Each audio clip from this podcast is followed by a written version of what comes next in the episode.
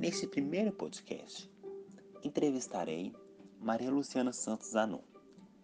Ela é pós-graduada em Educação Inclusiva, pós-graduada em Psicopedagogia Clínica Institucional, especialista em Neurociências Aplicadas à Educação, especialista em Linguística e Ensino de Línguas, licenciada em Letras e professora de acompanhamento educacional. Esse podcast será apresentado no mini curso ou produção de multimídias, ministrado pela professora Luciana Zenha.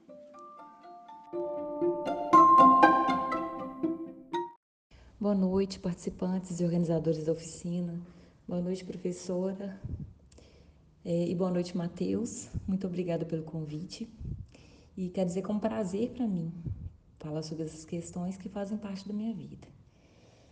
Então, minha formação inicial é letras. Eu atuei por mais de 20 anos em escolas públicas e privadas e nas mais diversas funções, de auxiliar de secretaria à coordenação. E em várias cidades, porque por uma questão profissional do meu marido, moramos em várias cidades diferentes, e estados inclusive. Quando eu tive meu filho, é, acho até que muitas pessoas vão se identificar com a minha história. Eu tive que parar de trabalhar mas eu nunca parei de estudar. Fiz vários cursos, algumas especializações, inclusive a Luciana Zenha, não sei se você se recorda, Lu, é, foi minha professora na especialização em EAD. Na época, eu morava em Niterói. E aí, as minhas experiências profissionais, né, como atuando na educação, eu fui acrescentando também minhas experiências como mãe e algumas questões especiais fizeram parte dessa minha trajetória como mãe.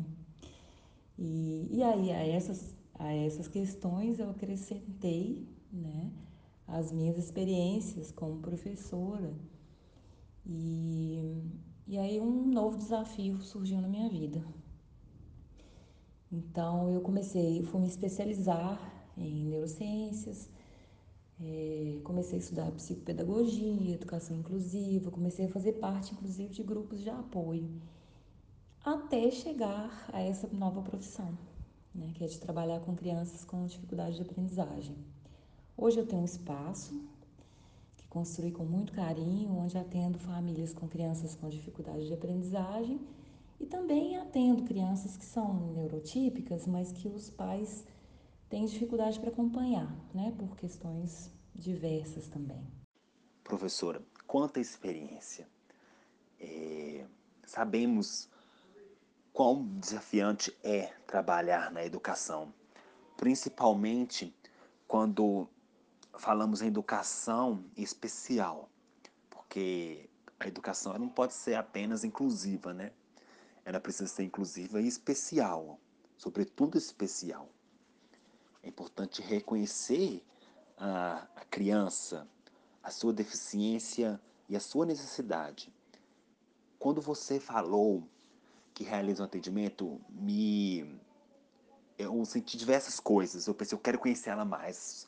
Inclusive, eu mandei, eu mesmo mandei um e-mail convidando você para a oficina passada, a da contação de histórias, né? Porque eu falei com a Cassiane, eu quero que ela participe, porque eu vou convidá-la para ser a minha entrevistada.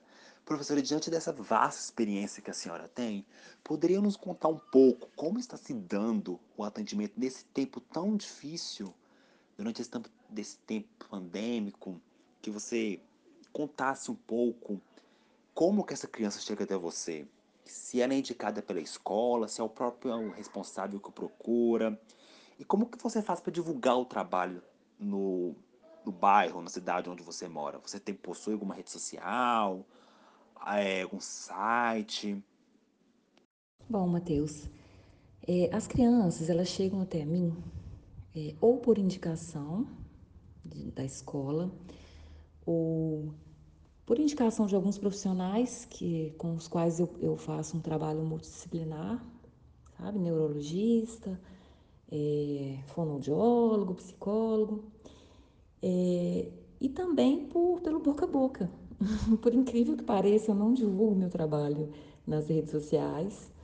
É, E as crianças chegam por, muito por indicação dos próprios pais, né? que, que ficam conhecendo o meu trabalho e que a partir desse trabalho, né, desse, do resultado desse trabalho, vem que os filhos ah, também precisam, também necessitam desse acompanhamento, né, que muitas vezes os pais não conseguem. Né? É, com relação à educação nesse período pandêmico, o que, que, que eu tenho observado?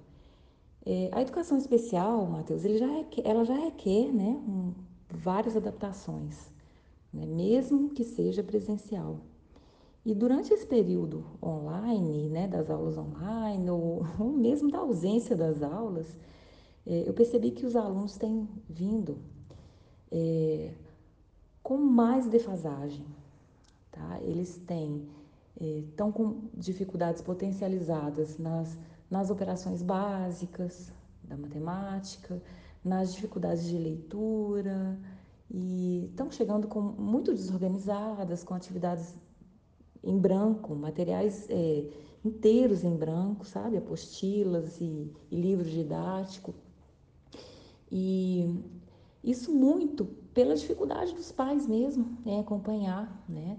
A criança com dificuldades e transtornos, ela, ela tem, ela requer, né? ela demanda de, de mais tempo para realizar as atividades, ela demanda de mais explicações acerca dos conceitos e muitos pais não, não, não estão preparados, né?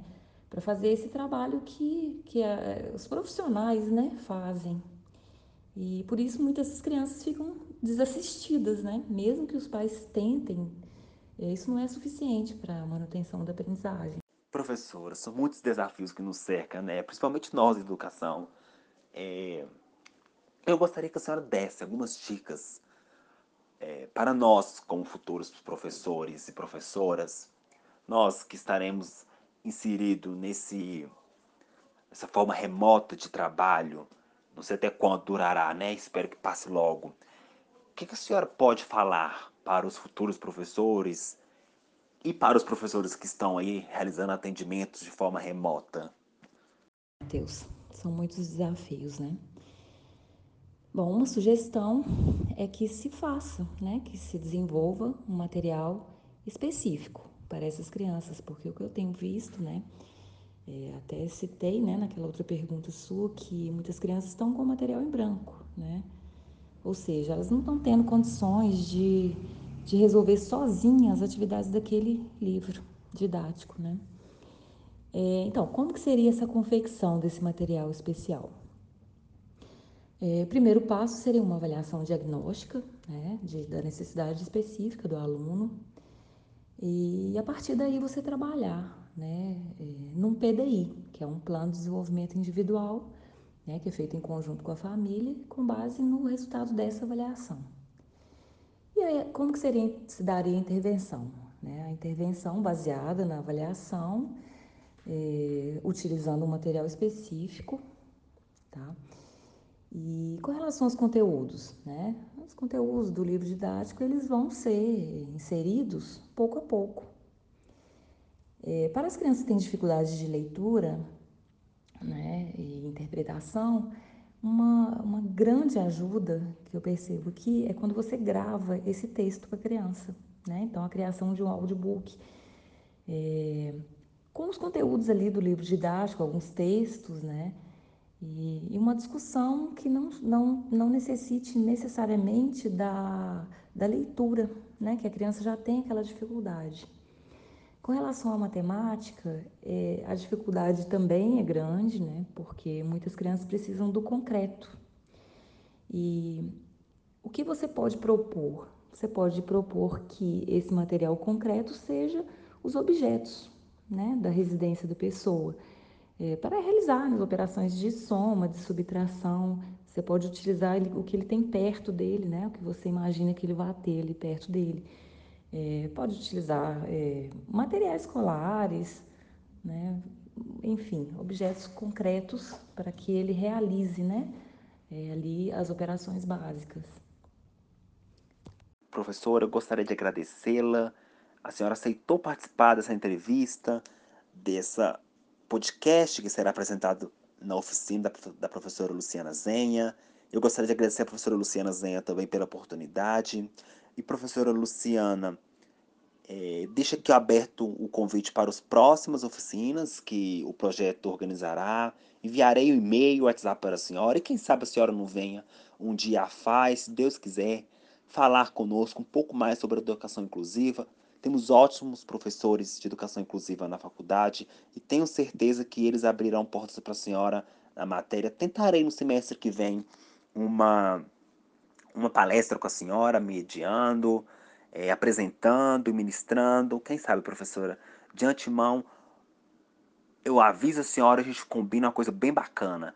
Eu gostaria de agradecê-la, professora, e espero a senhora para uma próxima oportunidade.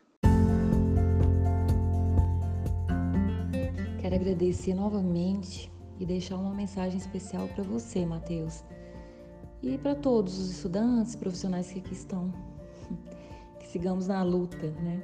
Educação é dedicação, é estudo, é muito trabalho e é, sobretudo, uma declaração de amor. Que cada um de nós consiga enxergar além do uniforme, além da carteirinha, do crachá, das notas, que existem ali pessoas, né? Que para nós a educação, cada dia é único, cada aluno é importante na construção da sociedade, né? com todas as suas dificuldades e habilidades.